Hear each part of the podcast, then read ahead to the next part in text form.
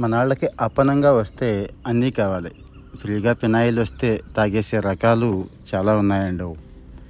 అలాంటి బాపతే ఈరోజు చాలామంది క్రెడిట్ కార్డులు వాడుతున్నారు అంటాను. మీరేమనుకున్నా సరే మీకు బాధ అనిపించినా సరే మీరు తిట్టుకున్నా సరే అప్పు చేసి పప్పు కూడా అనేది ఎప్పటికీ కరెక్ట్ కాదు. కానీ ఈరోజు కల్చర్ అంతా మారిపోయింది. ఈ మిలీనియల్స్ అయితే అసలు చెప్పవసరం లేదు. కంప్లీట్గా కార్డు మీదే ఉంటున్నారు. చేతిలో చిల్లిగా ఉండదు కానీ లక్ష ఖర్చు పెట్టేద్దామనే ఆలోచన. ఆ తర్వాత ఏముందలే? ఏదో రకంగా అడ్జస్ట్ చేసేద్దాం. అదే అయిపోతుంది అనే ట్రాప్లో పడి జీవితాలను నాశనం చేసుకున్న వాళ్ళు కుటుంబంలో నానా గొడవలు తెచ్చుకున్న వాళ్ళు బ్రేకప్ అయిన వాళ్ళు ఎంతోమందిని నేను చూశాను. సో వాళ్ళ కోసమే ఈ ఎపిసోడ్ ఇస్తున్నాను. క్రెడిట్ కార్డుల్ని సరిగా వాడకపోతే మనం అప్పుల ఊబిలో అదేనండి డెప్ ట్రాప్లో చిక్కుకునే అవకాశం ఉంటుందని తెలుసుకోవాలి ముందు. దాంతోపాటు మన క్రెడిట్ స్కోర్ తగ్గిపోతుంది. ఇది లైఫ్ లాంగ్ మనల్ని పీడిస్తుంది. రేపటి రోజు ఎక్కడా కూడా రూపాయి అప్పు దొరకని పరిస్థితి ఒక లోన్ కూడా ఎవడు ఎవడు ఏ బ్యాంకు వాడు మన మోహం చూడని పరిస్థితి వచ్చేస్తుంది. సో దీని గురించి ఒక్కసారి ఆలోచించాలి. ఇక క్రెడిట్ కార్డు తెలివిగా ఎలా ఉపయోగించుకోవాలో చెప్దాం. నేనైతే అసలు క్రెడిట్ కార్డే వాడొద్దు అంటాను. సో అలా అంటున్నానని నేను వాడట్లేదని కాదు నేను వాడుతున్నానండి. కానీ కేవలం బిల్స్ పే చేయడానికి మాత్రమే వాడతాను. ఎప్పుడైనా ఎమర్జెన్సీలో కొంతవరకు ఖర్చు పెట్టాల్సిన పరిస్థితి వస్తేనే వాడతాను. ఆ క్రెడిట్ కార్డు మీద మంచి ఆఫర్ ఇస్తోంది ఏదైనా కంపెనీ. అది ఆన్లైన్లో కావచ్చు ఆఫ్లైన్లో కావచ్చు ఈ కామర్స్ కావచ్చు. అప్పుడు మాత్రమే వాడతాను. వాడతాను కదా అని చెప్పి వదిలేనండి. నాకు కూడా మొదట్లో చిన్న చిన్న దెబ్బలు తగిలినాయి. ఎందుకంటే వీళ్ళు వేసే ఇంట్రెస్ట్ మామూలుగా ఉండదు మరి. అందుకని మొదట్లో ఒక మూడు నాలుగు వేలు ఇంట్రెస్ట్ కట్టాకే నాకు బుద్ధి వచ్చింది ఆటో పే పెట్టుకుంటాను. ఖచ్చితంగా ఒక్క రూపాయి ఖర్చు చేసినా కూడా నేనైతే ఆటో పే పెట్టుకుంటాను. అకౌంట్లో డబ్బులు ఉండేలా చూసుకుంటాను ఆ టైంకి.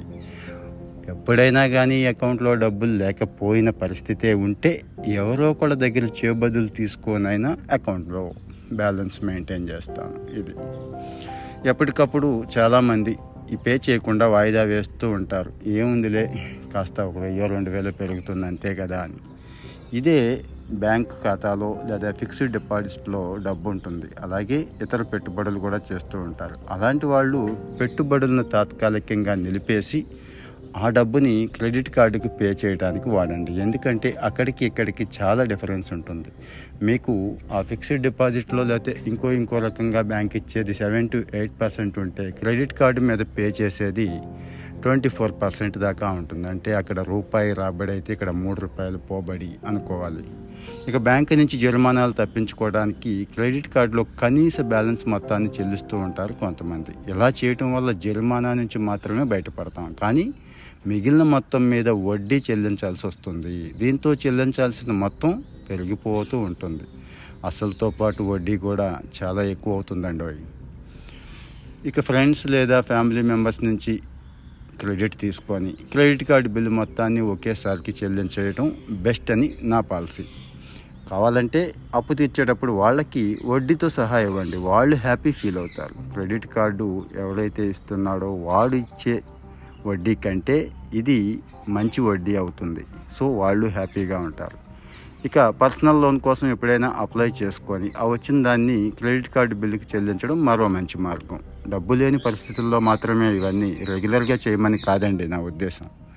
ఇక పర్సనల్గా వడ్డీ సుమారు పర్సనల్ లోన్ మీద ఫోర్టీన్ నుంచి ఎయిటీన్ పర్సెంట్ వరకు ఉంటుంది. మరి క్రెడిట్ కార్డు మీద ఎంతో తెలుసా?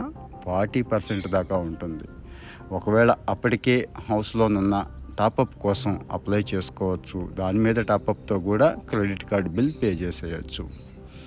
ఇక పర్సనల్ లోన్ మనకి రాకపోతే బ్యాలెన్స్ని ఈఎంఐగా కూడా మార్చుకోవచ్చు. ఇది క్రెడిట్ కార్డు బ్యాలెన్స్ని. దాదాపు అన్ని పెద్ద బ్యాంకులు కూడా క్రెడిట్ కార్డు బ్యాలెన్స్ని మూడు ఆరు తొమ్మిది పన్నెండు ఇరవై ఆరు నెలలుగా ఈఎంఐగా మార్చుకునే ఆప్షన్ కూడా ఇస్తూ ఉంటాయి. దీని మీద వడ్డీ రేటు థర్టీన్ నుంచి ఎయిటీన్ పర్సెంట్ మధ్య మాత్రమే ఉంటుంది. అంటే సగానికి సగం ఇక్కడ తగ్గించుకోవచ్చు అన్నట్టు. ఇక క్రెడిట్ కార్డు ఎవరైతే ఇస్తున్నారో వాళ్ళు బ్యాలెన్స్ ట్రాన్స్ఫర్ ఫెసిలిటీ కూడా ఇస్తూ ఉంటారు. ఒక క్రెడిట్ కార్డు నుంచి మరో క్రెడిట్ కార్డుకి ఇక్కడ అమౌంట్ని ట్రాన్స్ఫర్ చేయొచ్చు. దాంతోపాటుగా మూడు నెలల వడ్డీ లేని కాల పరిమితి కూడా ఇస్తారు. అంటే సపోజ్ నాకు హెచ్డిఎఫ్సిలో క్రెడిట్ కార్డు ఉంది. అక్కడ నేను ఖర్చు చేసేసాను పే చేయలేకపోతున్నాను అనుకున్నప్పుడు ప్యారలల్గా ఎస్బీఐ కానీ ఐసిఐసిలో కానీ మనకి క్రెడిట్ ఆప్షన్ ఉంటుంది. లక్ష రెండు మూడు లక్షల వరకు మనకున్న కెపాసిటీని బట్టి. దాన్ని ఇక్కడికి ట్రాన్స్ఫర్ చేసుకోవటం ద్వారా ఇక్కడ మనం బయటపడవచ్చు ఇంకా ఎస్బీఐ ఐసిఐసిఐ హెచ్ఎస్బి లాంటివి కొన్ని ప్రధాన బ్యాంకులు ఈ క్రెడిట్ బ్యాలెన్స్ బదిలీ సౌకర్యాన్ని అందిస్తున్నాయి. అయితే ఆప్షన్ సెలెక్ట్ చేసుకునే ముందు ఇక్కడ ప్రాసెసింగ్ ఫీజు ఉందా లేదా ఉంటే ఎంత ఉంది అనేది కూడా చెక్ చేసుకోండి. క్రెడిట్ కార్డ్ని ఈ రకంగా తెలివిగా వాడదాం. వాళ్ళ ఫోన్ చేశారు కదా అని చెప్పి తీసుకోవద్దు. మనకి అవసరమైతేనే తీసుకుందాం. ఇది కూడా ఒక ట్రాప్ అనేది గుర్తుంచుకుందాం.